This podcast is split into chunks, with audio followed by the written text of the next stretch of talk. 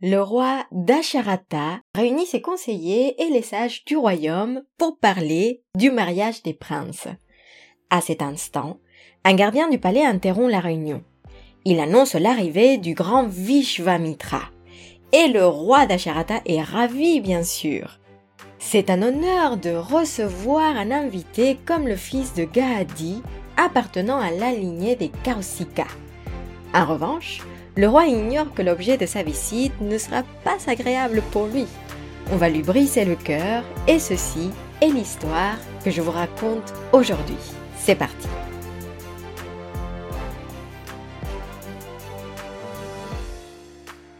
En effet, au début, lorsque la visite du sage est annoncée, le roi d'Asharata regarde cet événement comme un signe de bon augure. La présence de Vishvamitra, lorsqu'on parle du futur des princes, ne peut être que favorable. Et oui, Vishvamitra est connu pour ses pouvoirs et ses pratiques puissantes.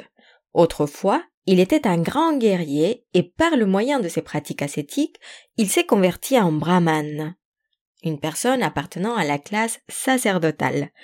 Si vous avez suivi une formation avec moi, vous connaissez sûrement cette histoire et la relation de bromance qui existe entre Vishvamitra et le sage Vashishta. Bref, revenons à notre histoire. Le roi le reçoit et le sage Vashishta, qui connaît très bien Vishvamitra, assiste à la réception. Le roi d'Asharata est tellement comblé qu'il parle de la visite de Vishvamitra l'arrivée de la pluie en temps de sécheresse. Vous l'aurez compris, il ne tarit pas d'éloges envers le sage. Surtout, le roi assure qu'il fera tout dans son pouvoir pour satisfaire les demandes de Vishvamitra. Ayant fait cette promesse, le roi demande au sage la raison de sa visite. Et bien évidemment, satisfait de cet accueil chaleureux, Vishvamitra explique qu'il est en train d'effectuer un rituel de la plus haute importance dans son ashram. Malheureusement, deux puissants Rakshasa, Marika et Subahu, l'empêchent de l'accomplir. Lorsqu'il est sur le point de le terminer, il jette de la chair, du sang et des seaux sur l'autel du sacrifice et il souffle en direction du feu sacré. Ce qui est effectivement un peu embêtant pour accomplir le rituel. Et jusqu'à présent, tous ses efforts sont en vain. Puisqu'il ne peut pas parler pendant le rituel, il est incapable de jeter un sort contre les Rakshasas. À cause de ces malfaisants, le rituel ne peut aboutir et le sage se retrouve impuissant face à cette situation. C'est pourquoi il a besoin de son aide. Le sage Vishvamitra demande au roi l'aide de son fils aîné Rama. Lui seul pourra vaincre les deux démons. Et bien sûr, il rassure Dasharata en sa compagnie, son fils sera protégé et sa victoire lui apportera de la gloire dans les trois mondes. Alors, je fais ici une petite parenthèse pour vous parler de ces fameux trois mondes, car c'est une expression que l'on retrouve souvent dans les textes hindous. Lorsque l'on parle de cosmographie, de l'univers des traditions hindoues, on peut utiliser le mot loka, un mot en sanskrit qui signifie monde, et Loka désigne les différents mondes qui constituent l'univers. Ainsi, la division la plus commune est la Triloka, qui divise l'univers en trois parties. Le ciel, où habitent les dieux, la terre, où nous habitons, et l'atmosphère qui relie les deux. Voilà, donc pour revenir à notre histoire, le sage Vishvamitra demande ainsi au roi de partir avec Rama qui l'accompagnera jusqu'à son ashram et pendant toute la durée du sacrifice, bien sûr.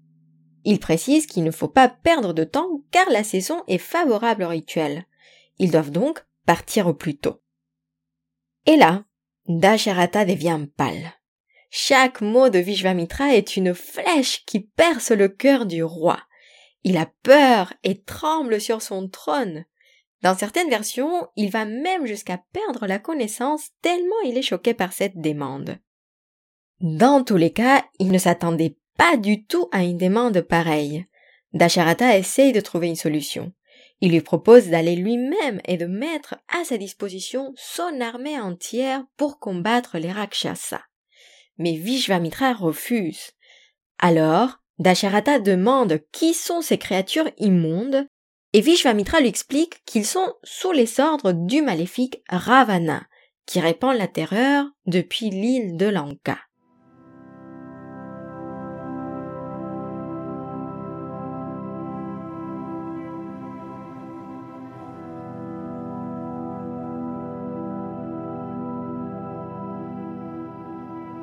Et le roi tente d'expliquer aux sages que Rama est encore très jeune. Il ne maîtrise pas sa force. Le prince a à peine 16 ans. Face à ces Rakshasas, il est persuadé que sa mort est certaine. Le roi ne peut pas imaginer un seul jour sans son fils préféré. Comment lui demander de s'éloigner de lui et de l'amener dans cette mission si périlleuse? Le roi a obtenu ce fils avec une grande difficulté. Rama et sa vie entière, et s'en séparer si vite, si tôt, est inconcevable. Vishvamitra est alors en colère. Comment il peut parler de telle sorte? Au début de l'audience, le roi assure qu'il fera tout pour honorer sa demande, et voilà qu'il refuse. Cela n'est pas digne d'un roi, encore moins du clan Ikshvaku. De plus, il lui signale que Rama a été le produit d'un sacrifice le roi a obtenu ses fils grâce à des efforts collectifs et ils ne lui appartiennent pas. Et la terre tremble, vous imaginez Le silence se fait. Finalement, Vashishta, qui écoute attentivement depuis le début, intervient. Il conseille le roi de faire appel à sa sagesse. Il a donné sa parole et il est tout simplement naturel d'honorer une promesse. Cela est un accord avec le Dharma. De plus, Rama est un excellent guerrier et sous la protection de Vishvamitra il sera en sécurité. Il doit donc le laisser partir. Après quelques instants, le roi retrouve son calme et sa couleur, il faut le dire, et accepte la demande. Il s'excuse auprès de Vishvamitra d'avoir été aveuglé par l'amour à son fils et fait appeler Rama. Puisque ce prince et Lakshmana sont inséparables, comme nous l'avons vu lors de l'épisode précédent, Rama et Lakshmana rempliront tous les deux la mission. Nos trois personnages, le sage et les deux princes, partent accompagnés d'une légère brise. On dit que les dieux ont déposé des pétales de fleurs sur leur chemin. C'est le début d'une grande aventure qui changera à jamais le destin de Rama. C'est la suite que je vous raconterai lors du prochain épisode. Et avant de vous quitter, je voulais partager avec vous ce que je retiens de cette histoire. Dans les épisodes d'introduction, je vous disais que le Ramayana est une histoire d'amour sous toutes ses facettes. Mais quel est le véritable amour? Dans cette histoire, nous voyons à quel point le roi Dasharata aime son fils aîné. Évidemment, on peut le comprendre, il ne veut pas que son fils soit en danger et c'est une réaction complètement naturelle. Mais ce que le roi ne voit pas au début, c'est que Rama ne lui appartient pas. Ce n'est pas parce qu'il l'aime et parce qu'il l'a désiré tant cet enfant qu'il est à lui. Comme cette phrase d'Antoine Saint-Exupéry nous rappelle, ne confond pas l'amour avec le délire de la possession, lequel apporte les pires souffrances?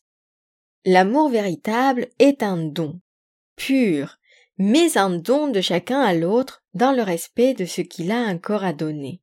Je ferme les guillemets. En permettant alors à Rama de partir, le roi lui donne également sa confiance et montre le respect qu'il a pour son fils. Et pour moi, c'est une relation d'amour plus précieuse et plus forte sur laquelle ces deux personnages vont pouvoir s'appuyer. Vous trouvez pas? Je vous remercie pour votre présence et pour votre enthousiasme. Je suis toujours ravie de lire vos avis et vos partages sur le podcast. Merci du fond du cœur. Comme d'habitude, on se retrouve sur Instagram, at yoginilaurita ou sur ma newsletter et je vous souhaite une très belle journée ou une très belle soirée. Prenez soin de vous.